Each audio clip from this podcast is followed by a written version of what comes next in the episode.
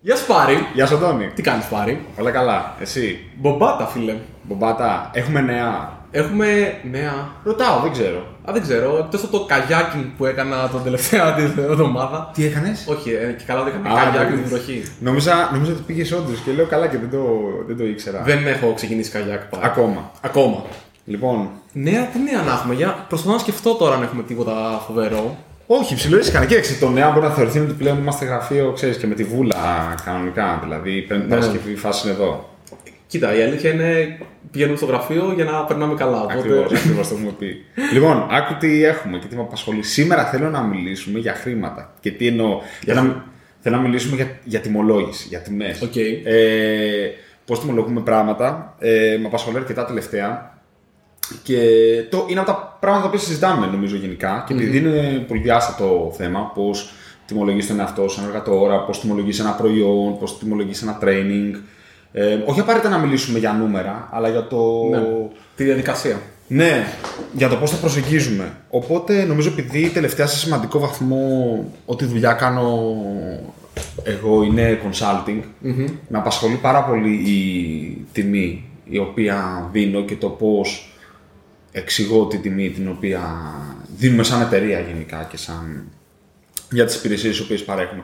Οπότε πάμε να, πάμε να ξεκινήσουμε από εκεί. Ωραία. Ε, θες να πιάσουμε πρώτα τη μεριά ενός ε, προϊόντος ή τη μεριά μιας υπηρεσίας; Ε, ας πιάσουμε για αρχή. Ας πιάσουμε για, για αρχή τις εργατοώρες. Ας Οκ. πιάσουμε- αυτό, αυτό δηλαδή το οποίο κάνουμε νομίζω, νομίζω τελευταία γιατί με απασχολεί πάρα πολύ. Δηλαδή γιατί να πεις. Τώρα λέω τυχαία νούμερα γιατί δεν θέλω να μείνουμε στο αν θα πεις 10 ευρώ την ώρα ή 1000 ευρώ την ώρα. Γι' αυτό έδωσα και ένα τόσο μεγάλο range. Ε, αλλά πώς δικαιολογείς την τιμή την, Ναι. την οποία δίνεις. Το, το έχω συνέχεια στο μυαλό μου τελευταία. Βασικά νομίζω ότι πας λίγο πίσω και το σημαντικό είναι να βρεις την τιμή η οποία μπορεί να παράξει τουλάχιστον τόση αξία στον πελάτη σου. Δηλαδή, εγώ μπορεί να χρεώσω 1000 ευρώ την ώρα και ο άλλος να είναι χαρούμενος αν μπορώ μέσα σε αυτή τη μία ώρα ή τη, οσοδήποτε χρόνο χαλάσω να μπορέσει αυτός να πάρει 1000 ευρώ και ένα. Αυτό είναι το σημαντικό. Και νομίζω το πιο δύσκολο είναι πώς αποτυπώνεις το χρόνο σου σε χρήμα στον πελάτη. Γιατί κακά τα ψέματα, ο άλλος δεν θα έρθει να σου πει είσαι καλό παιδί, θα σε πληρώσω παραπάνω. Ούτε θα σου πει. Ναι, ναι, ναι, ναι, ξεκάθαρα. Ε, ξέρω εγώ, κάνω. Μάλλον μπορεί να κάνει ε, CSR, τέτοιο Corporate ε, Social Responsibility, ε, κοινωνική, εταιρική κοινωνική ευθύνη. Αλλά δεν θα το κάνεις σε σένα, θα το κάνεις σε αυτού που πραγματικά έχουν ανάγκη. Οπότε, άμα είσαι σε μια εταιρεία που πρέπει να τιμολογήσεις, πρέπει να φροντίσεις ο χρόνος που θα δώσεις να έχει αξία. Και νομίζω ότι αυτό κολλάει και πάρα πολύ και στο πώς το κάνεις και σαν υπάλληλος ή σαν ε, πιο στενός συνεργάτης. Δηλαδή, ακόμα και στο, στο eFood, για παράδειγμα, που θεωρητικά δεν έχω σχέση με το project, αλλά έχω με το, με το μήνα, πρέπει εγώ να φροντίζω στο τέλος του μήνα ο πελάτης μου, ο εργοδότης μου, όποιος θες πες το να είναι χαρούμενος. Ναι. Ε, συμφωνώ πάρα πολύ σε αυτό το θέμα και όλας στι πιο στενεί και δεσμευμένε σχέσεις. Ε, έχω ένα ξάδερφο ο οποίος αυτή τη στιγμή ε, είναι στο κομμάτι το developerίστικο όπως είμαστε, όπως είμαστε και εμείς και μιλούσε με μια εταιρεία και τους έλεγε ότι ξέρεις τι, με ενδιαφέρει να ξέρω πόσο σου κοστίζει εσένα γιατί στην εταιρεία τι, θέλω να ξέρεις και την αξία που, τι, τι αξία θέλ, είναι να φέρω εγώ πίσω σε αυτό.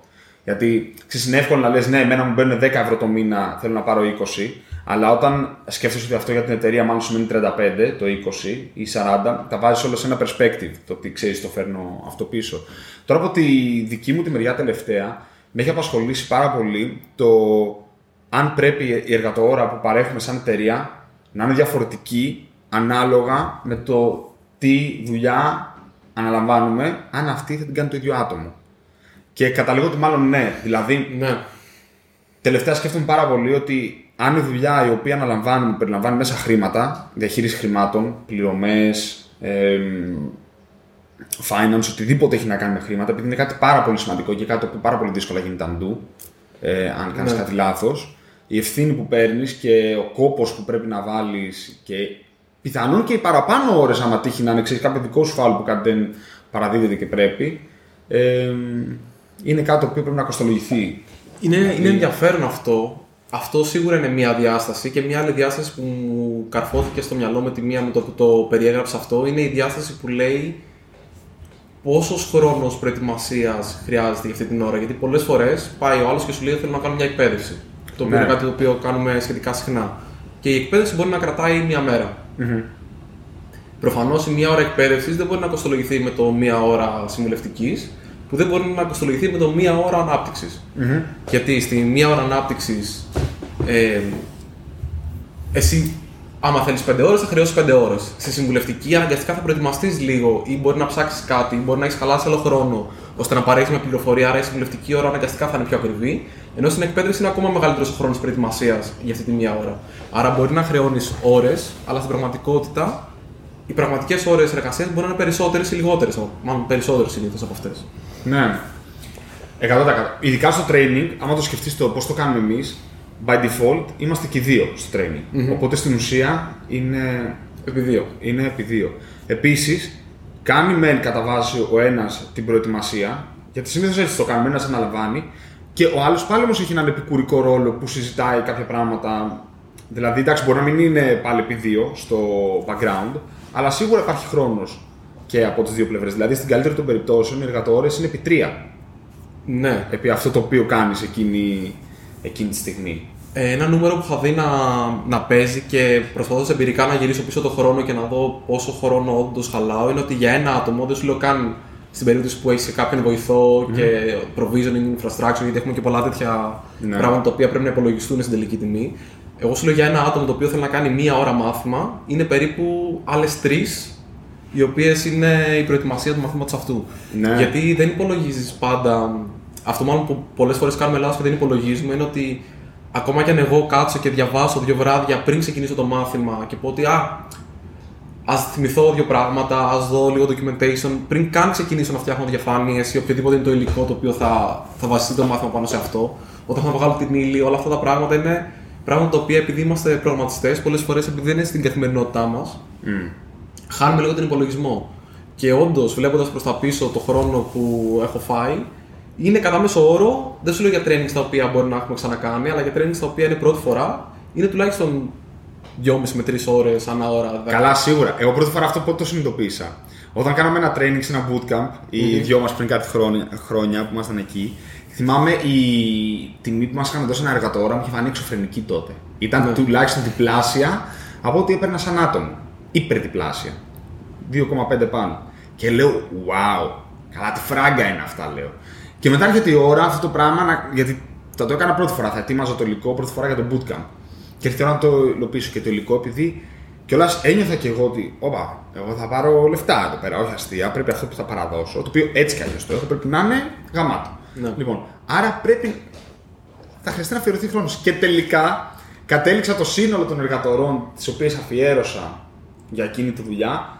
Ε, η τιμή ανά εργατόρα από το τελικό που πήρα να μου βγει χαμηλότερη από αυτή την οποία έδινα σαν developer. Το οποίο εμένα δεν με πείραζε, δεν το λέω ότι βγήκα χαμένος. Απλά να το πώ το είχα στο μυαλό μου και πώς κατέληξε. Ναι. Εγώ χάρηκα και από τη διαδικασία και μόνο αυτό. Ήταν από τα πράγματα που θα έκανε και τζάμπα παρεπιπτόντω. Αλλά είχε και αυτή την πάρα πολύ καλή τιμή, οπότε why not; Όχι, έχει, είναι, είναι πολύ σημαντικό και είναι πολλές φορές το χάνεις αυτό. Δηλαδή, έρχεται ο άλλος σου λέει ρε παιδί μου, ήρθε ο άλλος και ειδικά αυτό το βλέπεις πάρα πολύ νομίζω και σε υπηρεσίες Έρχεται ο άλλος και μπορεί να κάνει μαζί σου, ξέρω εγώ, δύο-τρεις μέρες μια συμβουλευτική, να λύσετε ένα πρόβλημα, να δείτε μια αρχιτεκτονική. Και λες, καλά, ξέρω εγώ, ήρθε αυτός δύο-τρεις μέρες πούμε, και έγινε κάτι. Αλλά δεν υπολογίζεις ότι αυτός μπορεί να έχει φάει άλλο τόσο χρόνο μόνο και μόνο για αυτό το project, γιατί δεν θα έρθει να σου πει άλλοι να γκουγκλάρουμε. Προφανώς δεν θα τα ξέρει όλα, αλλά θα πρέπει να έχει προετοιμαστεί, να, να ξέρει δύο-τρία πράγματα, να, να θυμηθεί, ρε παιδί μου, να δει το πρόβλημα, να το εξερευνήσει.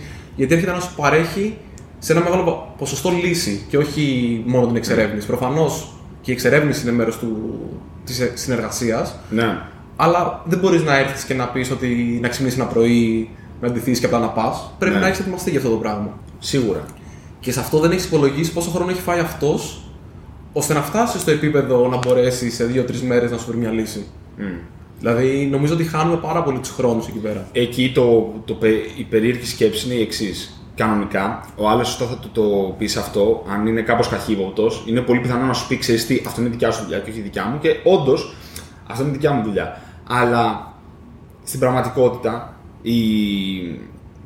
το σωστό εσύ λες σε κάποιον μια τιμή και κάποιο σου λέει ότι είναι ακριβό. Το οποίο τελευταία δεν δε, δεν πολύ συμβαίνει, μπορώ να, μπορώ να πω την αλήθεια. Δεν ξέρω, ίσως είναι άλλοι άνθρωποι που μιλάω ή έχει αλλάξει αγορά, δεν ξέρω. Αλλά είναι κάτι που στο παρελθόν το έχω συναντήσει. Ξυλίω έλεγε: Ξέρεις τι, μου φαίνεται λίγο ακριβό αυτό ή πολύ ακριβό. Δεν έχω ακούσει ποτέ ότι ξέρεις τι. Εγώ δεν περιμένω να πάρω τόση αξία από αυτό το project έτσι κι αλλιώς. Ναι. Δεν έχω ακούσει ποτέ αυτή η τιμή δεν βγάζει νόημα για μένα. Συνήθως ε, τα παράπονα για τις τιμές είναι όπως το έχω φτιάξει τουλάχιστον εγώ στο μυαλό μου, μπορεί να έχω και άδικο, επειδή κακά τα ψέματα από φυσικής άποψης πουλάμε αέρα. Από φυσικής άποψης δεν είναι ότι πουλάμε αέρα, αλλά πουλάμε software. Και ε, συμβουλευτικές υπηρεσίες και trainings, όλα αυτά είναι άειλες υπηρεσίες στην πραγματικότητα. Ε, έχω, στο, έχω χτίσει στο μυαλό μου ότι είναι δύσκολο σε κάποιον να αποτιμήσει αυτό σε αξία. Είναι, είναι πολύ δύσκολο. Και είναι απλά ότι, α, αφού θα σε δω, γιατί είναι τόσο πολλά τα λεφτά. Δεν είναι... Και, αλλά σπάνια μπαίνει στη διαδικασία να σκεφτείτε, ξέρεις τι, βγάζουν για μένα νόημα αυτά. Δηλαδή δεν το έχω ακούσει ποτέ αυτός σαν τιμή σε παραπάνω. Ξέρεις τι, εμένα δεν μου βγάζει νόημα αυτή η τιμή. Δεν περιμένω να πάρω τόση αξία. Ναι. Και το κλείνω ότι όταν κάποιος έρχεται στην πραγματικότητα σε σένα για να του παρέχεις μια συμβουλευτική οποιαδήποτε software υπηρεσία, στην πραγματικότητα, όταν το βάλεις κάτω, η αξία που περιμένει να πάρει από αυτό είναι πραγματικά πάρα πολύ μεγάλη. Επειδή το profit margin είναι τεράστιο. Κανένας δεν θα έρθει σε σένα για να κερδίσει 1000 ευρώ. Και η ερώτηση είναι ότι όλοι αυτοί που. Όλοι αυτοί. Κάποιοι από αυτούς που λένε ότι κάτι είναι ακριβό, πώς το έχουν κοστολογήσει αυτό; Τι είναι αυτό που πάνε να παρέχουν; Γιατί πολλές φορές, για παράδειγμα, μπορεί να, να, να πάρω εγώ ένα project, αυτό το project να μπορώ να το υλοποιήσω στο 80% και να θέλω να κάνω μια διαφορετική αρχιτεκτονική με την οποία δεν έχω αρκετά καλή εμπειρία και να θέλω να τον πάρει. Εκεί πέρα είναι λίγο εύκολο. Λέω ρε παιδί μου ότι ξέρεις τι, τόσο τη του project είναι ο πάρει, OK, okay, το κοστολογώ στο project. Αν εγώ έχω πάει και έχω σκοτώσει το project γιατί έχω υπολογίσει λάθος τα δικά μου χρήματα και πω ότι ο Πάρης φταίει. Δεν φταίει ο Πάρης που είναι ακριβώς. Μπορεί εγώ να φταίω στην τιμολόγηση που έκανα εγώ. Γιατί σημαίνει ναι. και αυτό πολλές φορές. Επίσης, ένα, ένα άλλο θέμα, ρε παιδί μου, εκεί πέρα είναι ότι πολλές φορές μπορεί και να μην χρειάζεται ο άλλος την υπηρεσία που ζητάει. Αυτό δεν του φαίνεται ακριβή. Α, ναι. Δηλαδή, για παράδειγμα, έρχεται κάποιος και σου λέει ότι έχω. Πάμε το κλασικό παράδειγμα βασικά που μου τυχαίνει πάρα πολύ συχνά, υποθέτω και εσένα. Έρχεται κάποιος και σου λέει: Μπορεί, ασχολείσαι με προγραμματισμό; Λες εσύ ναι. Μπορείς να μου κάνεις ένα e-shop; Ναι. δεν είναι κακό. Αλλά εγώ, σαν Αντώνης, δεν έχω επενδύσει στο να έχω λύσεις οι οποίες είναι εύκολες και γρήγορες ώστε να μπορώ να δώσω μια χαμηλή τιμή. Σημαίνει ότι εγώ είμαι κακός προγραμματιστής; Ελπίζω όχι. Μπορεί και να είμαι κακός προγραμματιστής. Αλλά είναι καλύτερο να πάει σε μια εταιρεία η οποία είναι στημένη ώστε να παράγει πιο μαζικά και εύκολα μικρά websites. Mm. Ή μπορεί να πάει σε μια έτοιμη λύση όπως είναι το, το Shopify. Mm. Δεν σημαίνει ότι εγώ είμαι ακριβώς. Σημαίνει ότι η υπηρεσία που παρέχω εγώ είναι διαφορετική. Mm-hmm. Είναι σαν να λες για παράδειγμα ότι ξέρεις τι, θέλω να πάω ρε παιδί μου στο, στον προορισμό μου και δεν με νοιάζει το πόσο θα κάνω. Θα κάνω μια μέρα ή 20 λεπτά. Και να πας να συγκρίνεις την τιμή του αεροπλάνου με το καράβι. Είναι μια διαφορετική υπηρεσία. Σωστά, σωστά, σωστά. Δεν σημαίνει ότι ούτε η μία είναι κακή και καλή, ούτε. Είναι διαφορετικά πράγματα. Άλλη, άλλη υπηρεσία, άλλες τιμές που ανταποκρίνονται σε διαφορετικές προτεραιότητες. Δεν μπορεί να πας στην Aegean και να της πεις: Μπορείς να μου δώσεις την καράβια. Θα σου πει: Δεν μπορώ να στη δώσω. Εντάξει, τη δίνεις σε προσφορές ή σε οτιδήποτε άλλο. Ναι, ναι, ναι. Αλλά στη βάση της δεν μπορεί να δώσεις αυτή την τιμή γιατί είναι στημένη στο να παρέχει σε λιγότερα άτομα μια υπηρεσία αεροπορική. Η οποία είναι, είναι ναι. Ενώ η χύψη ε, εταιρεία με καράβια έχει πει ότι ξέρεις τι. Θέλω να παίζω πιο, πιο ναι. πολλά άτομα, μικρότερη τιμή. Ναι, αυτό είναι κλάση και, και, και σε μένα με τον εξής. Τι θέλω να κάνω ένα μικρό site. Κάποιος μου είπε ένα ήταν, ήταν και το κλασικό. Εντάξει, δεν, εντάξει, δεν θα το αναλύσουμε αυτό. Υπάρχει και σε βίντεο στο ίντερνετ. Νομίζω είναι Portrait of a Geek το έχω δει. Που έχετε και λέξη θέλω κάτι πάρα πολύ απλό. Θέλω ένα πάρα πολύ απλό site. Είναι στάνταρ. Δεν ξέρω αν έχεις ακούσει την ατάκα από άτομα. Την έχω, την έχω ακούσει, ναι. Και είναι πολύ σπάνιο είναι απλό. Συνήθως είναι κιόλας. ε... Πού το άκουσα, κάποιος είχε μια πάρα πολύ απλή ιδέα η οποία μέσα έχει κιόλας διαχείριση ημερολογίου. Και λέω, What the fuck! Πραγματικά δηλαδή, ειδικά που έχει μέσα διαχείριση ημερολογίου, είναι εντάξει, είναι προγραμματιστικά, είναι, είναι θέμα. Anyway. Υπάρχουν εργαλεία που μπορείς να χρησιμοποιήσεις και να πάρεις με χαμηλή τιμή κάτι το οποίο όμως είναι πιο κονσέρβα. Και το κονσέρβα δεν είναι πάντα κακό, αλλά είναι κάτι το οποίο είναι τυποποιημένο. Είναι, είναι λίγο ταμπού όμως το κονσέρβα, νομίζω. Είναι δεν λίγο... είναι κακό όμως. Όχι, όχι. Εγώ πραγματικά, ειδικά όσο μεγαλώνω, Θέλω κονσέρβες. Γιατί εμένα μου σώζουν χρόνο. Δεν το αντιλαμβανόμουν μικρός, αλλά τώρα που ξαφνικά ο χρόνος μου έχει πάρει αξία. Mm-hmm. Δηλαδή είναι, είναι στάνταρ. Άμα πω ξέρεις να κάτσω να φτιάξω μία ώρα αυτό, να το πάρω έτοιμο. Εντάξει, θα πω πόσο χρόνο την εργατόρα μου στη χειρότερη κιόλας. Και... Κάποτε θυμάσαι ότι ξέρεις τι λέγαμε, μα αυτό μπορώ να το κάνω. Είναι νομίζω συνηθισμένο λάθος από προγραμματιστές ναι. που σου λέει ότι θέλω ρε παιδί μου να πάρω να φτιάξω ένα συγχρονισμό ανάμεσα στο τρέλο και στο GitHub. Λέω ένα τυχαίο πράγμα. Και γυρνάει άλλος και σου ναι. λέει αφού μπορώ να το κάνω αυτό, να τα APIs, να το ένα θα το κάνω. Αλλά δεν είναι τόσο απλό πάντα. Δεν είναι. Εγώ βέβαια πιστεύω το προϊόν σου πρέπει να το βγάλεις, φίλε, πρέπει να το βγάλεις live. Άλλο αυτό. Αυτό πες ρε παιδί μου, το ξεκίνησα ρε παιδί μου και λέω θα το κάνω σαν προϊόν. Ναι. Δεν το, το, το, όνομα το, το αποκαλύπτω ή τέτοιο. Πες. Με, μου άρεσε πάρα πολύ που λεγόταν Calibot. Εντάξει, θα δούμε. Μπορεί να βγει ρε παιδί μου κάποια στιγμή live, αλλά έχει σημασία να καταλάβεις το τι μπορείς να κάνεις. Και πάντα ρε παιδί μου έχεις δύο άξονες να κινηθείς. Πας να κινηθείς σε κάτι το οποίο θα είναι φτιαγμένο, κομμένο και ραμμένο στα μέτρα σου, ή θα πάρεις κάτι το οποίο θα είναι για το ευρύ κοινό και θα είναι πολύ πιο οικονομικό. Είναι σαν το. Εδώ ρούχα πας να πάρεις, άμα πας να σε ράψουνε, ναι. Sorry, αλλά δεν μπορείς να πάρεις την ίδια τιμή το πουκάμισο ναι, άμα πάρεις ένα πουκάμισο από τα ζάρα. Πάνω σε αυτό ε, μου αρέσει πάρα πολύ. Είναι καλά τώρα. Να ξέρεις, σήμερα ήμουν. Δεν ένιωθα καθόλου την ανάγκη να στάξω σχολεία, αλλά τώρα μου βγαίνει γενικά. σε σε μάλλον. Ε, έχω ξεχαστεί σε ένα Slack μιας εταιρείας τέλος πάντων. οι οποίοι είναι από αυτούς που έχουν δικό τους GitLab hosted χωρίς απαραίτητο λόγο. Okay. Και τραβάνε κάτι ζωριλίκια με τα backups, με το πότε πέφτει και όλα αυτά. Και λέω, παιδιά, άμα πληρώνετε GitHub, οι εργατόρες που έχετε πληρώσει για να περιμένουν οι developers τόση ώρα να μην δουλεύουν και οι άλλοι δύο που δουλεύουν σαν το σκυλί για να σηκώσουν το GitLab, ε, θα ήταν πιο φθηνό μάλλον. Και επίση θα νιώθω και, και καλύτερα, και αυτό σημασία. Ναι. Γιατί όσο λιγότερη έννοια έχεις, τόσο και πιο αποδοτικός μπορείς να είσαι στα υπόλοιπα. Το οποίο δεν μπορείς να το υπολογίσεις απαραίτητα, αλλά. Ε, εντάξει, πώς κοστίζει. Τώρα αυτή είναι κιόλας. Βάλτε το και να τελειώνεις. Είναι δωρεάν βασικά, δεν ευθύνη είναι. Φθηνές. Και για ομάδες. Όχι ρε. Ναι, ρε. Private ομάδες. Όχι, και εμείς γιατί πληρώνουμε; Δεν πληρώνουμε. Πληρώνουμε ρε, όχι ρε. Το κόψαμε. Δεν πληρώνεις. Όχι ρε, είναι 4 δολάρια. Δεν πληρώνεις, είναι δωρεάν. Ε, δωρεάν είναι για τον έναν. Τώρα μην με κάνεις να πάνω. Όχι, το κινητό έχει, έχει την κάμερα. Περίμενε, θα το δούμε και θα μπει και στο description. Ε, στα σχόλια. Αν δεν είχα μπει τζάμπα. Ναι, ε, anyway, είναι ολόκληρο. Είναι φθηνό. Ναι. Είναι φθηνό. Τζάμπα είναι. Έστω. Έστω. Ε, OK, okay, πάω πάσο. Λοιπόν, ε, πάντως σε κάθε περίπτωση ο υπολογισμός τη της εργατόρας είναι θέμα. Και πρέπει πιστεύω να βάλεις και ένα, και ένα βάτζο. Δεν σου λέω τώρα πεθάνετε, βάλει το άλλο. Α, θα ξοδέψω δεκαπλάσιες. Ε, έχει πολύ σημασία. Αυτό είναι ένα. Βασικά, ίσως έκανα λίγο derail το θέμα. Όχι, δεν πειράζει, αλλά... εντάξει, κουβέντα κάνουμε. Δεν... Μικρή. Ποτέ. λοιπόν, ε, τι ήθελα να πω, ναι. Ε, αυτό είναι ένα άλλο θέμα που δεν ξέρω αν θα προλάβουμε να το θίξουμε. Είναι και το πώς πώς δίνεις μια εκτίμηση στον άλλον. Άμα θες να χρεώσει με την εργατόρα και όχι με το προϊόν ή με το project, ναι. πώς δίνει μια εκτίμηση στον άλλον το πόσα περίπου χρήματα θα πληρώσει; Γιατί άμα ο άλλος θέλει να πληρώνει με την εργατόρα, που σημαίνει ότι μπορεί να πάρει κάτι πιο οικονομικά από το να πάρει κάτι με το project, και να πρέπει να το προδιαγράψει από την αρχή. Αλλά όταν παίζεις με το πρώτο παιδιά έχει αβάτζο μέσα αυτό 100%. Εκτός ότι έχει αβάτζο, αυτός πρέπει να έχει κάνει τον κόπο και να έχει βάλει οτιδήποτε μπορεί να σκεφτεί στην πορεία, στη διάρκεια του project, να το έχει προδιαγράψει στην αρχή για να πάρει την τιμή. Το οποίο είναι αδύνατο. Το οποίο είναι αδύνατο και γι' αυτό και ή θα όσο πιο συγκεκριμένο και σωστά περιγεγραμμένο είναι ένα project, τόσο πιο φθηνή τιμή θα πάρει.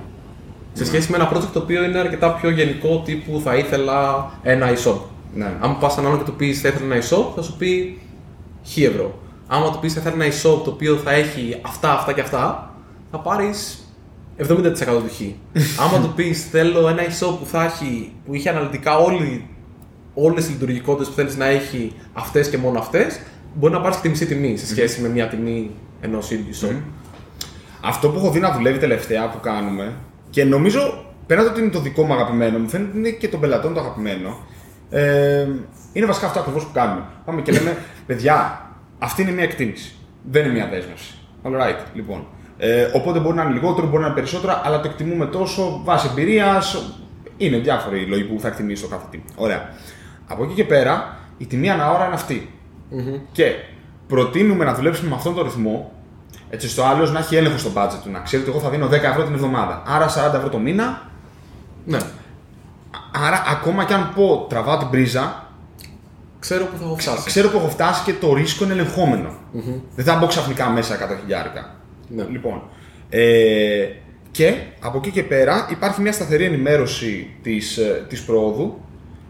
Σε πληρώνει κάποιος όταν τελειώνεις το καθετή και ενημερώνει σε κάποια σημεία στον διάμεσο ότι ξέρεις τι, έχουμε φτάσει στο μισό, στο 1 τέταρτο. Ό,τι συμφωνήσει με τον καθέναν. Οπότε το βασικό για μένα σε αυτό είναι πρώτον ότι εσύ δεν πρόκειται να μπεις μέσα σαν εταιρεία γιατί θα πληρωθείς για την ώρα που δουλεύεις. Mm-hmm. Δεύτερον, ο ρυθμός είναι ελεγχόμενος, οπότε ο άλλος έχει πλήρη έλεγχο στο budget. Μετά έχει ενημέρωση για την πρόοδο που βρίσκεσαι ποσοτικά. Αν και το.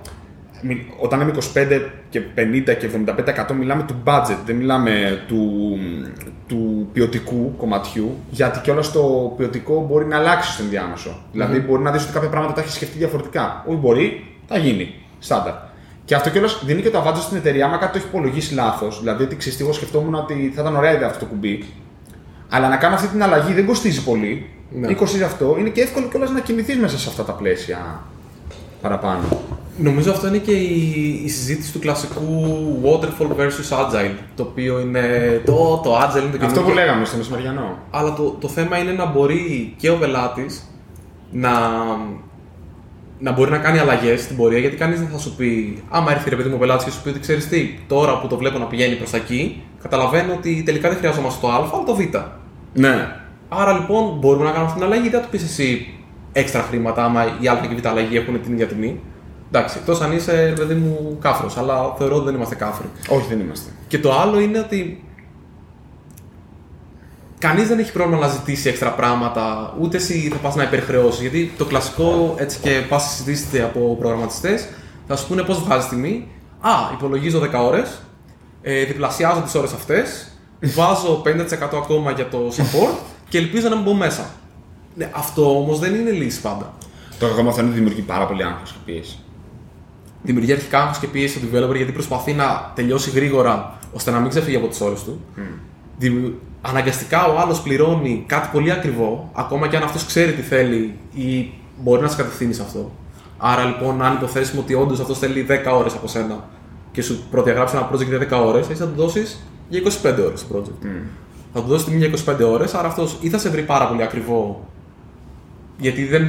Ναι, στο project ναι, ναι. είναι πάρα πολύ δύσκολο να. Και γι' αυτό και πάντα αυτό που νομίζω ότι δουλεύει είναι να, να ξεκινήσεις με ένα projectάκι το οποίο όμως να είναι μικρό. Άρα να μειώσεις πάρα πολύ το ρίσκο για τις δύο πλευρές. Και ο ένας δεν θα μπει πάρα πολύ μέσα και ο άλλος δεν θα πληρώσει πάρα πολλά χρήματα για να ξεκινήσει τη συνεργασία αυτή. Να υπάρξει εμπιστοσύνη, να υπάρξει κατανόηση, να αποκρυπτογραφηθεί λίγο η επικοινωνία. Μπράβο, να εξερευνήσεις την επικοινωνία, αυτό έχει πολύ σημασία. Δηλαδή να πεις ότι ξέρεις τι, ο Πάρης μου λέει 5 ώρες και είναι 5 ώρες. Μου λέει μια εβδομάδα και είναι μια εβδομάδα. Ο άλλος μου λέει ότι θέλω περίπου αυτό και εννοεί όντως θέλω περίπου αυτό. Δεν εννοεί θέλω περίπου αυτό και έχει κρυμμένα άλλα 18 features από κάτω. Ναι. Άρα και από τις δύο πλευρές είναι καλό να, να πατήσεις λίγο στα πόδια σου να δεις πού κινείσαι και μετά μπορείς να διαλέξεις τον τρόπο που δουλεύει από εκεί πέρα. Επειδή το έχουμε κάνει αυτό, εμένα μου αρέσει πάρα πολύ. Μα, ε, μ' αρέσει πάρα πολύ και κιόλας έχω παρατηρήσει ότι όσε φορές το έχουμε κάνει μετά από αυτό το δοκιμαστικό, μέσα μας έχει πάει καλά πολλές φορές. Ε, είναι απίστευτη επικοινωνιακή εμπιστοσύνη και από, και από τις δύο πλευρές. Ε, full. Δεν το, αυτό το test drive είναι πάρα πολύ σημαντικό αν μπορείς να το κάνεις. Είναι καλό και, και μπορείς και σαν ε, προγραμματιστής να δώσεις ενδεχομένως μια καλύτερη τιμή. Γιατί λες ότι αυτό είναι το, είναι ρε παιδί το marketing cost μου. Θα ναι. πληρώσω marketing τόσα χρήματα, σωστά, σωστά. να φτιάσω μια δουλειά, γιατί θεωρώ ότι αυτή είναι κάποιοι πελάτες που θέλω να συνεργαστώ. Δεν μιλάμε όταν ε, δεν θες να συνεργαστεί με τον άλλον. Εκεί πέρα είναι το κλασικό. Ε, είναι 1000 ευρώ η ώρα. Πολύ ωραία. Ναι. Και έχεις όλο αυτό. Άρα έχει και αυτό Και πρέπει να, να, να βρεις ή μάλλον πρέπει να συνεργαστείς μόνο αν και μόνο όταν όντως θα το παράξεις αξία. Και πηγαίνοντας λίγο στην αρχική σου ερώτηση, πολλές φορές έχει τύχει να, να πεις σε κάποιον.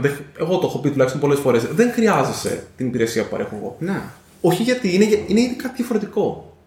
Θες ρε παιδί μου να πάρεις το αμάξι σου Έχει... να το πας σε ένα νησί. Ε, δεν θα το πάρεις με αεροπλάνο. Τι να κάνουμε, πρέπει να νοικιάσεις ναι. ένα αεροπλάνο. Ναι, δεν όχι, όχι. Εννοείται. Και έχει πάρα πολύ σημασία να το κάνεις αυτό γιατί κάνεις ειλικρινή business μετά. Και η ειλικρινή ναι. business δημιουργεί καλή σχέση. Δηλαδή, ο, ο άλλος και όταν βλέπει αυτή την κίνηση, ας μην το κάνουμε αυτό. Άστο. Ε, ξέρω ότι δεν μπορεί να το φας τα λεφτά. Γιατί αυτό είναι νομίζω και το. Ο μεγάλος φόβος είναι αυτός ότι κάποιο θα μου φάει τα λεφτά και δεν θα πάρω τίποτα πίσω. Ή θα πάρω ένα client mine. Και έχουν γίνει τέτοια πράγματα. Έχω ακούσει. Έχω ακούσει ωραία σκηνικά. Δηλαδή υπάρχουν πολύ συχνά νομίζω φορές που είτε ο άλλος δεν χρειάζεται την υπηρεσία που παρέχεις και απλά επειδή σε έχει ακούσει, σε έχει γνωρίσει, σε εμπιστεύεται ή μπορεί να είστε φίλοι, ρε παιδί μου. Εμένα μου έχει τύχει πολλές φορές με φίλους. Mm. Είναι κλασικό, ρε παιδί μου. Αυτό με το. Εντάξει, έχω ξεπεράσει πλέον το θέλω format και έχω πάει στο θέλω e-shop. Είναι... Word, Bolt και Italics μαζί με σε πίνακα. Δεν μου έχει τύχει αυτό, για πες. μου έχει τύχει όταν ήμουν. Μου έχει στείλει ένα τομάκι όταν ήμουν στη σχολή. Πάρε εσύ να σου πολυτελώ μηχανικός δεν είσαι. Ναι, μπορεί να με βοηθήσεις. Θέλω εκεί. Έχω ένα πίνακα στο Word και να κάνω Bolt και Italics μαζί, κάτι τέτοιο. Το έλεγα πάλι τι προάλλες αυτό είναι εντάξει. Anyway, ναι. Ναι, άρα λοιπόν αυτό είναι μια περίπτωση που είναι καλό να πεις στον άλλον ότι ξέρεις τι, μάλλον δεν χρειάζεσαι αυτό. Mm. Πρέπει να πας σε μια εταιρεία η οποία μπορεί να σου παρέχει και καλύτερη υπηρεσία. Γιατί ενδεχομένως εσύ για να ρίξει τιμή μπορεί να ρίξει και πάρα πολύ τον χρόνο που θα ασχοληθείς. Και επειδή δεν έχεις έτοιμα εργαλεία, δεν έχεις έτοιμα πολλά πράγματα για διαδικασίες για να παρέχεις αυτή την υπηρεσία, θα πάρει και χειρότερη υπηρεσία και ακριβότερη υπηρεσία πολύ πιθανό. Άρα είναι καλύτερο να του πεις πήγαινε εκεί, γιατί όταν χρειαστεί τη δικιά σου υπηρεσία θα είναι πιο σίγουρος και θα πει ότι αν μου πει ο Αντώνης ή ο Πάρης, έλα μαζί μου και θα σε βοηθήσω, ξέρω θα με βοηθήσουν. Ε, είχες πολύ δίκιο όταν με είχες συγκρατήσει με το θέμα του hosting. Mm-hmm, ναι. Π.χ. επειδή είχαμε, όταν είχαμε αυτόν τον πελάτη και έλεγα, Εγώ ξέρεις τι, όχι να το κάνουμε εμείς το hosting, μπορούμε να βγάλουμε χρήματα από αυτό, να έχουμε κέρδος. Και λες, ξέρεις τι, όχι, άστο να το βάλεις στο χερόκου, να ρεμίσει και αυτός, να ρεμίσουμε κι εμείς, πιθανόν και όλα καλύτερα. Και είχες τόσο δίκιο, δεν μπορώ πραγματικά αυτό το, αυτό το δίνω. Αυτό είναι το, το ένα παράδειγμα που Δεν έπρεπε να την πάρουμε αυτή την πίσνα και καλά κάνουμε και δεν την πήραμε αυτή την πίσνα. Και δεν έχασες γιατί αυτός ο πελάτης ναι. ξαναήρθε σε σένα, ναι. σου έδωσε μαζί δηλαδή τώρα καλά χρήματα. Ναι, ναι, ναι, ναι. Και σου τα δίνει αυτά τα χρήματα γιατί, γιατί ξέρει ότι αυτά θα πιάσουν τόπο. Ναι, Ενώ ναι, τα ναι. άλλα μπορεί να έχει τα νεύρα του, μπορεί να έχει πέσει μια-δύο φορές στο σερβερ Ναι. και εσύ προφανώς. Για, γιατί μιλάμε τώρα για 50 ευρώ το μήνα ή κάτι τέτοιο. Δεν θα σηκώσει Πραγματικά. 4 ώρα το βράδυ για να σηκώσει το σερβερ. Όχι. Συγγνώμη. Ναι. Δηλαδή, να σου πω κάτι, άμα το έχεις υποσχεθεί θα σηκωθείς και θα το κάνεις. Αλλά θα βλασιμάσει και δεν είναι ωραίο. Δεν, Όταν έχεις την δεν επιλογή είναι μόνο. ωραίο. Όπως επίσης έχει σημασία όταν έχεις μία σχέση με κάποιον σταθερή. Αυτό μου έτυχε εμένα τελευταία σε μια εταιρεία στην οποία έκανα consulting. Και έβλεπα ρε παιδί μετά από λίγο ότι έχουν αρχίσει να μειώνονται τα tasks. Είχαμε συμφωνήσει ένα στάνταρ ρυθμό αυτό το οποίο λέω και έβλεπα μειώνονται. Είχε σκάσει με την κορώνα. Τους κάνω μια κουβέντα, παιδιά. Έχουμε κάτι, λέω, ή είναι άδεια τα πράγματα όπως τα βλέπουν. Ναι, ναι, ξέρεις τώρα, ξέρεις, έχει πέσει και η δουλειά, κορονοϊός, κατανοητό. Λέω, παιδιά, εγώ προτείνω λίγο να τα αφήσουμε. Καλύτερα, δεν, δεν υπάρχει λόγος ούτε ε, εσείς να πληρώνετε, ούτε εγώ να δεσμεύω το, το χρόνο. Μας κάνω open source ή δεν ξέρω εγώ τι. Ε, Α έρθει κάποιος άλλος πελάτης. Αυτό λες να ακούγεται στο βίντεο; Σίγουρα ακούγεται. Anyway, το οποίο καλά ξεκάθαρα σημαίνει ότι μειώνεται σε έναν βαθμό το εισόδημα, αλλά άμα έχεις κατανείμει το ρίσκο, ρε παιδί μου, και υπάρχουν αρκετοί πελάτες, it's okay και μπορείς να το πάρει. Μπορείς να πάρεις αυτό το βραχυπρόθεσμο ρίσκο, που μπορεί και να μην είναι ρίσκο βασικά, αλλά μπορείς να πάρεις αυτό το βραχυπρόθεσμο cut, προκειμένου ρε παιδί μου να έχεις μια σχέση εμπιστοσύνης με όλους αυτούς με τους οποίους κάνεις business, το οποίο πιστεύω ότι έχει. Νομίζω ότι είναι όλα τα λεφτά αυτό. Δηλαδή, ο άλλος να εμπιστεύεται ότι ξέρεις τι, τα 50 ευρώ που δούλεψα εγώ, που θα στα δώσω, θα μου δώσουν πίσω 51 σε αξία. Πιστεύω ότι εκεί είναι όλο το. Και συμπληρώνοντας λίγο στο προηγούμενο κομμάτι, νομίζω ένα άλλο πράγμα το οποίο πολύ συχνά ε, ξεφεύγουμε και δεν το λαμβάνουμε υπόψη είναι ότι έχω εγώ μια σχέση μαζί σου ε, επιχειρηματική ρε παιδί μου και δουλεύουμε, ας πούμε, έχω πάρει ένα project ή οτιδήποτε άλλο.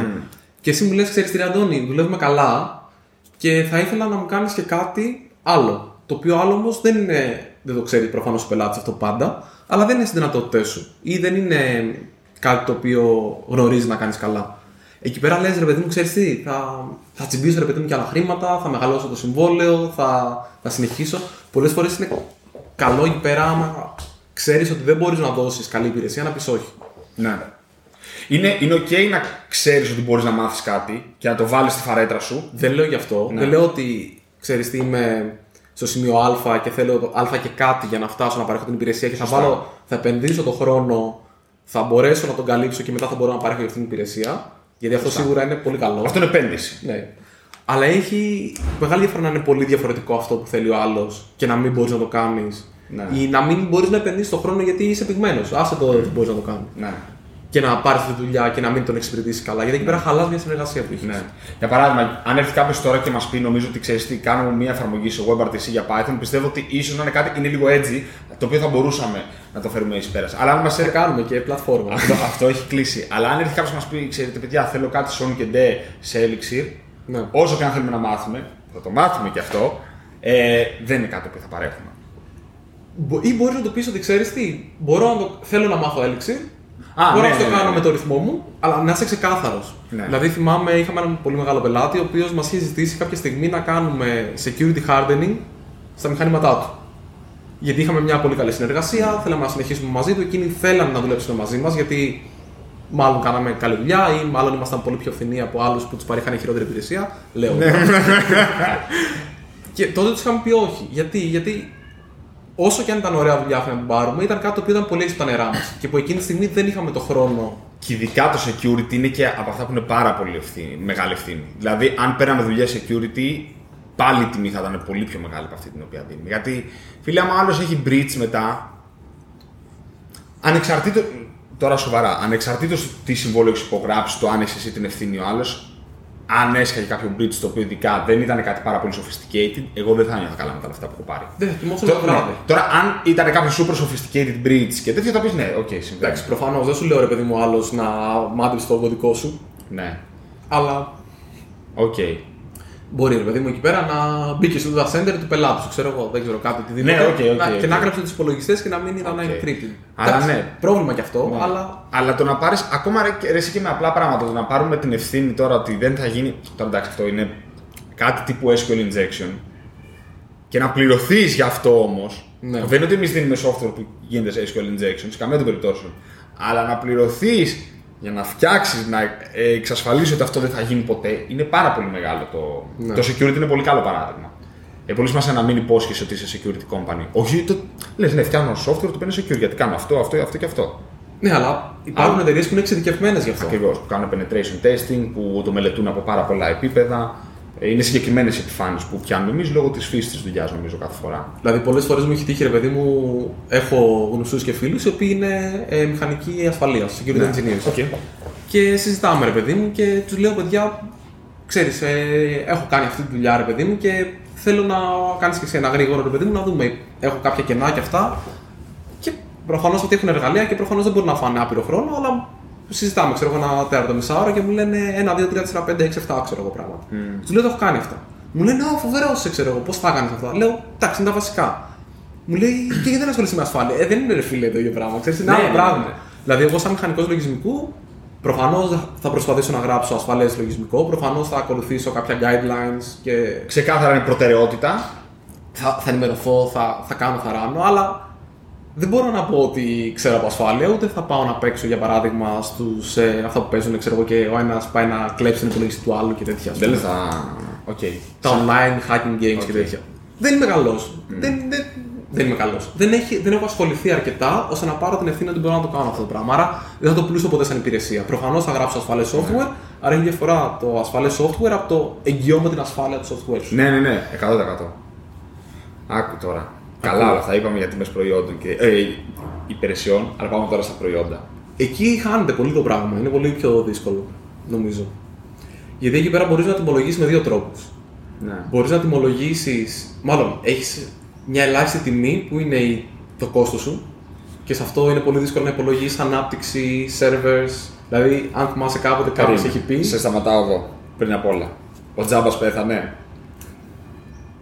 Ο Τζάμπας πέθανε και είναι πολύ κακό γιατί με όλο αυτό το funding που υπάρχει στα, στις εταιρείες λογισμικού έχει φτάσει σε ένα σημείο όπου ή πληρώνεις με χρήματα τα οποία είναι πρακτικά ενός VC που απλά θέλει να πιάσει την αγορά, να χαλάσει έναν άλλο παίχτη και μετά να μπορεί να χρεώνεις ωφέλη, είτε με τα δεδομένα σου, είτε με άλλους τρόπους. Άρα πάντα ναι. πληρώνεις και όλο αυτό το πολύ τζαμπατζιλίκι που υπάρχει, που όλοι ξεκινάνε και λένε Α, δεν πειράζει, θα το κάνω τζάμπα. Απλά μετά μόλις πάνε να στήσουν εταιρεία καταλαβαίνουν ότι δεν γίνεται να είναι τζάμπα.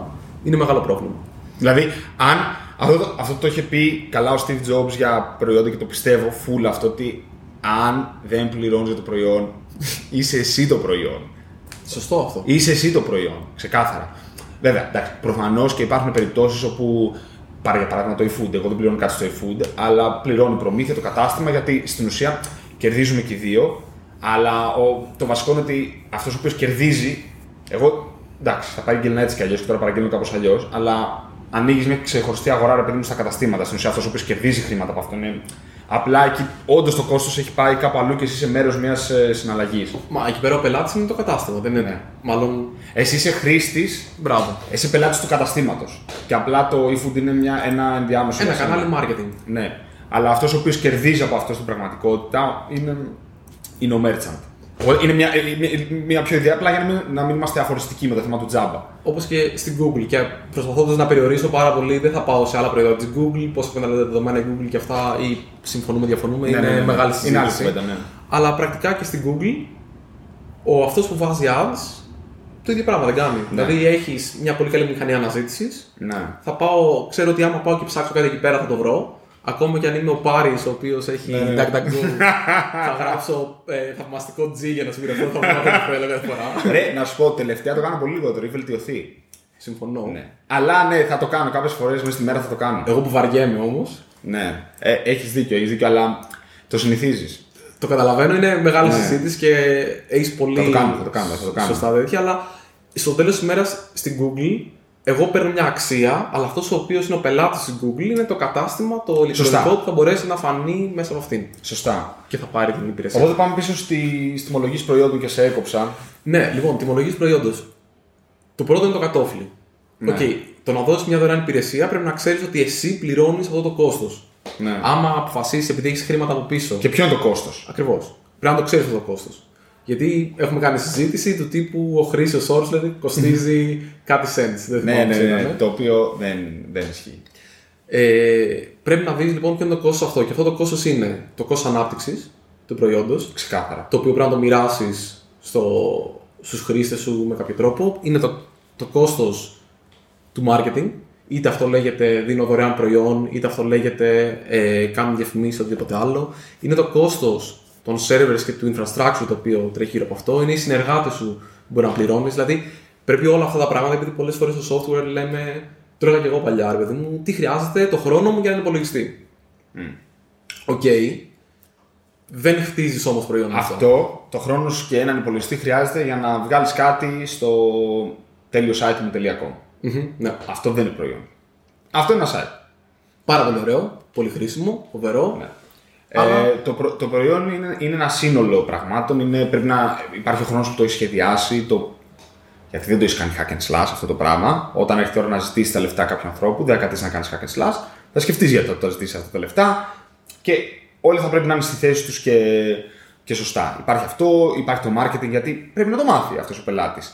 Το ότι εμείς δεν έχουμε το μαγαζί της γωνίας και δεν χρειάζεται να, βα- να βγάλουμε billboard φυσικά, δεν σημαίνει ότι δεν πρέπει να βγάλουμε billboard στο ίντερνετ. Είτε αυτό λέγεται Google Ads, είτε αυτό λέγεται YouTube video, είτε αυτό λέγεται το οτιδήποτε. Και ακόμα και αν αυτό το μέσο είναι τζάμπα, ο χρόνος που βάζεις δεν είναι τζάμπα, γιατί αυτό το χρόνο θα μπορείς να το δίνεις κάπου αλλού που θα έβγαλε χρήματα. Οπότε αυτό όλο πρέπει να μπούμε στην εξίσωση. Και είναι πάρα πολύ δύσκολο. Μπορεί να το δεις στην, στην οικογένειά σου. Ναι, ναι, ναι, ναι, ναι, ναι, ξεκάθαρα. Στους φίλους σου. Δηλαδή υπάρχουν πολλά άλλα πράγματα τα οποία αφήνεις πίσω. Όχι ότι είναι κακό. Όχι, Και όχι, δεν αλλά πάω εκεί. πρέπει να είναι μέσα στην εξίσωση. Και να ξέρεις τι κάνεις Ναι, ακριβώ. πρέπει να είναι μέσα στην εξίσωση. Εντάξει, κοίταξε, σε γενικές γραμμές δεν πιστεύω ότι μπορείς να το προσεγγίσεις με την ίδια ακρίβεια που μπορείς να προσεγγίσεις το retail. Ε, το εμπόριο βασικά. Σίγουρα. Ναι, αλλά πρέ- πρέπει να έχεις μια εικόνα, γιατί και όλο αυτό είναι ένα. Σε αντίθεση με αυτό το παπί που το αγοράσαμε και τώρα δεν ξέρει τι συμβαίνει με αυτό ο έμπορο και ο παραγωγός. Ε, ένα online προϊόν είναι ένας ζωντανός οργανισμός στην πραγματικότητα. Και είναι αυτό το οποίο πρέπει να βάλεις ε, μέσα στην εξίσωση. Ότι ξέρεις τι, αυτό είναι κάτι το οποίο ναι, το έφτιαξα, αλλά κάποιες φορές δεν θα δουλεύει και θα χρειαστώ άτομα να δέχονται emails από τους πελάτες, να τα προωθούν στου developers, οι developers να τα φτιάχνουν.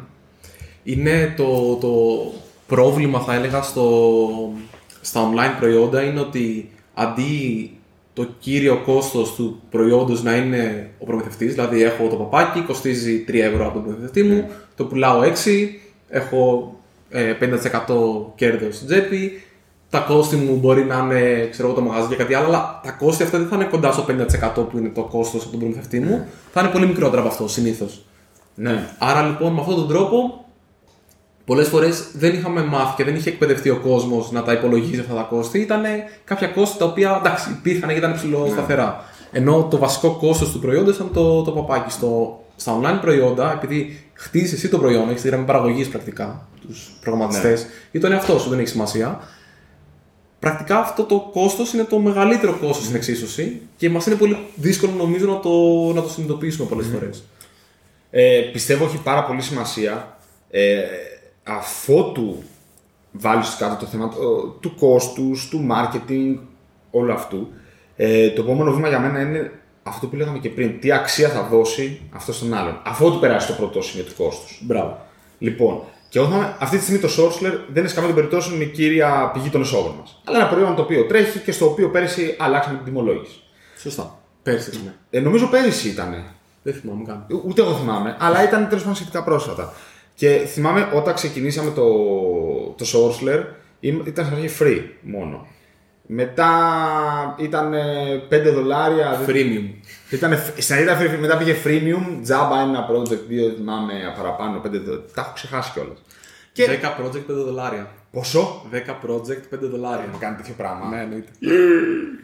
Παναγία μου. Μάλλον γι' αυτό το έχω ξεχάσει. Και μετά ήταν ένα project 5 δολάρια. Και τρία 5 projects 8 δολάρια. Κάτι τέτοιο. Ναι. Τώρα είναι 3 projects 10 δολάρια. Το λιγότερο που μπορείς να δώσεις είναι 10 δολάρια. Και αυτό για μένα είχε πάρα πολύ σημασία. Ήταν μια από... Επειδή μαζεύαμε αρκετό σαβουροχρήστη. Και τι εννοώ σαβουροχρήστη, δεν το λέω με την έννοια ε, στα- ότι τα άτομα ήταν σαβούρες. Το use case ήταν σαβούρα. Ναι.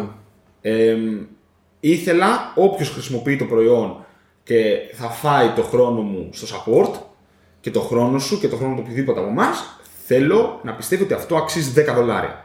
ναι. Και έχει πάρα πολύ σημασία γιατί βάζεις ένα πύχη κιόλας σε αυτό το οποίο πρέπει να ανταποκριθείς εκεί. Σωστό. Που και πάλι πιστεύω ότι τα 10 δολάρια είναι λίγα. Νομίζω ότι Είναι 10 δολάρια τα 3 projects, 25 δολάρια τα 10 projects αυτή τη στιγμή. Ε, δεν ήθελα σε καμία των περιπτώσεων κάποιος να λέει: Έλα, μωρέ, 5 δολάρια είναι. Ήθελα να είναι 10. Είναι ένα ποσό διαχειρίσιμο. Τόσα λεφτά δίνεις σε καφέδες. Ποιε τρεις καφέδες λιγότερο. Τέσσερις το μήνα. Ναι. Άμα θες να κάνεις. Θέλω να κάνεις όμως τη δουλειά σου επάνω σε αυτό. Και θέλω να πιστεύεις ότι αυτό το πράγμα. Σου δίνει αξία. Ναι.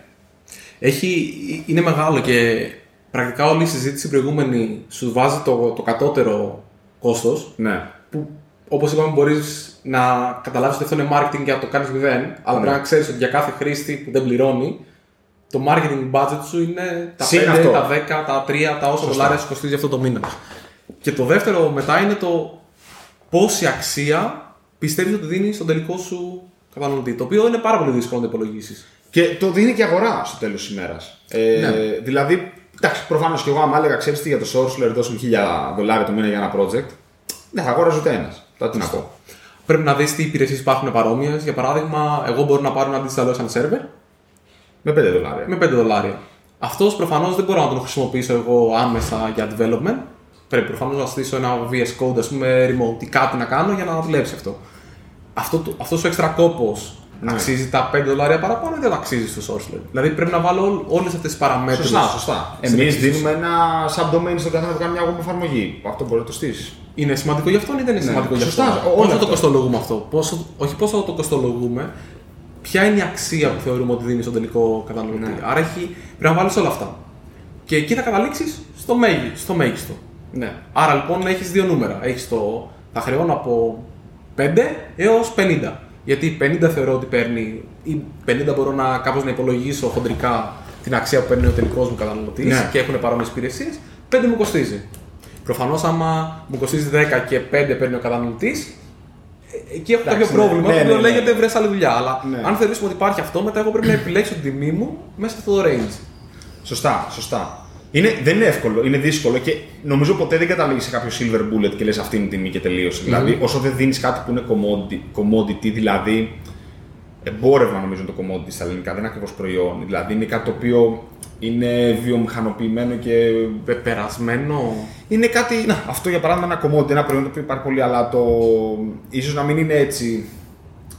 Κάτι το οποίο θέλει σχεδιασμό και είναι ακριβής παραγωγής, νομίζω δεν θεωρείται commodity. Anyway, τι θέλω να πω, εντάξει, όταν φτιάχνεις server, όταν πουλάς servers, ακόμα και αν είναι cloud αυτό, πάνω κάτω δίνει ένα commodity. Όταν, mm-hmm. Όχι, μην κοιτάς όλες τις υπηρεσίες της AWS και αυτό, αλλά όταν μου δίνεις το VPS με, τη, με τον 1 GB RAM και αυτό, είναι ένα commodity. Μπορώ να πάρω ένα Hetzner ναι. με. Ναι. Ξέρω εγώ... Εκεί, εκεί πας, παιδί μου, εντάξει, μπορείς να κάνεις άλλου είδους συγκρίσεις στο τι είναι ακριβό, φθηνό κτλ. Αλλά όταν δίνεις κάτι το οποίο είναι πιο μοναδικό, εκεί είναι που γίνεται πολύ ενδιαφέρουσα τιμολόγηση. Και εμένα το αγαπημένο μου κομμάτι και αυτό το οποίο ψηλοφιλοσοφώ γενικά, το οποίο το, το λέω τελευταία είναι μου αρέσει πάρα πολύ το ότι στη διαδικασία αυτή, την αγοραπολισία υπηρεσιών, προϊόντων, είναι σε πάρα πολύ σημαντικό θέμα αίσθησης. Ναι. Δηλαδή, εφόσον, αυτό που το, το, έλεγα, το έλεγα και πριν, εφόσον αυτό το πράγμα είναι μέσα στο budget μου, πρέπει εγώ από εκεί και πέρα για τα 10 ευρώ που, νιώ, που δίνω να νιώθω ότι παίρνω πίσω 11.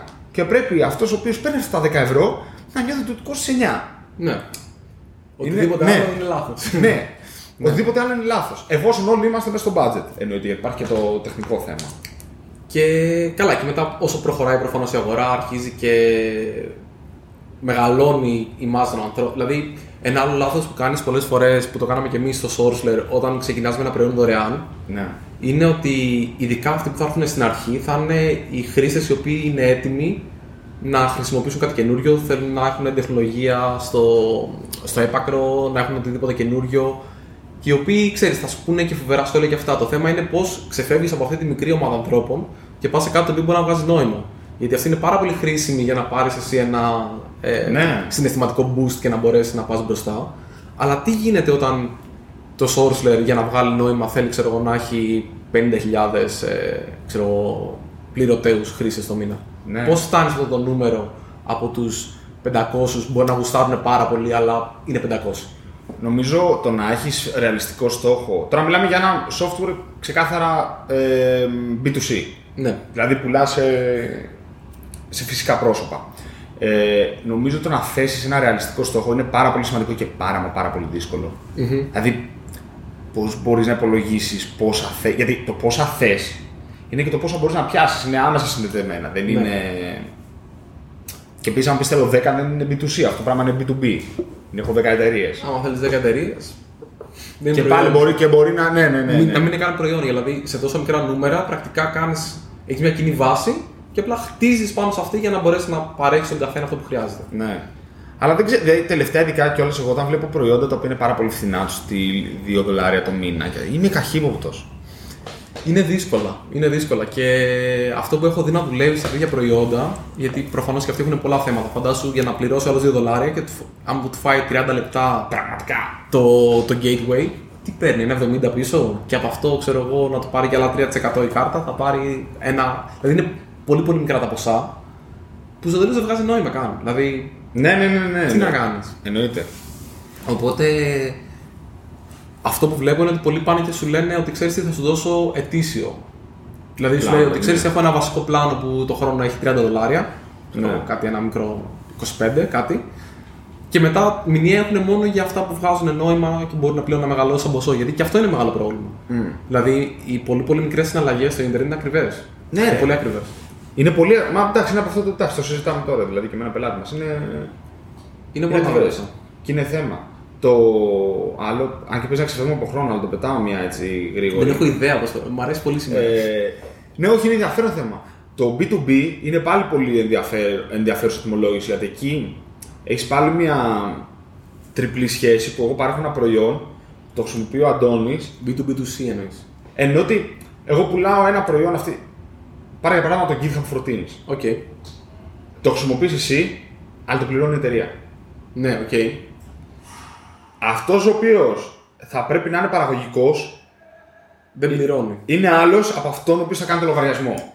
Βέβαια, πάντα στην εταιρεία, άλλος. Άλλος. Όχι πάντα, αλλά τις περισσότερες φορές στην εταιρεία άλλος ναι. κάνει budgeting. Εννοείται. Και άλλος... Αυτό λέω ότι είναι το ενδιαφέρον που πρέπει να λάβεις υπόψη όταν φτιάχνεις ένα τέτοιο προϊόν. Δηλαδή, από αλλού θα ακούσεις τα παράπονα ότι ξέρει τι, το μαραφέτι σου είναι αργό και το μαραφέτι σου δεν δουλεύει και άλλος είναι αυτός ο οποίος θα κρίνει το αν θα χρησιμοποιηθεί το μαραφέρι τελικά ή όχι. Κα... Αυτό δεν είμαι σίγουρος πώς το προσεγγίζεις. Εκεί πέρα έχεις τη φοβερή περίπτωση στη μία ο άλλος να το θέλει πάρα πολύ και να μην το εγκρίνει το budget ο, ναι. ε, ο manager ή οποιοδήποτε είναι. Ή να είναι ιδέα αυτό που έχεις και επειδή κατάφερες να πουλήσεις το ναι. manager, ο άλλος να είναι και δεν το χρησιμοποιήσει. Ναι, ναι, ναι, εντάξει.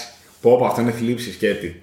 Αλλά εντάξει, εκεί πέρα νομίζω εκεί ίσως το freemium να βγάζει νόημα γιατί θες να δώσεις κάτι στον developer ώστε να μπορέσει μετά να χτίσει πάνω σε αυτό το, το βασικό προϊόν και να πεις στο. Freemium εννοείς free forever, δεν εννοείς... Ε... Free forever. Συνήθως πολλά εργαλεία.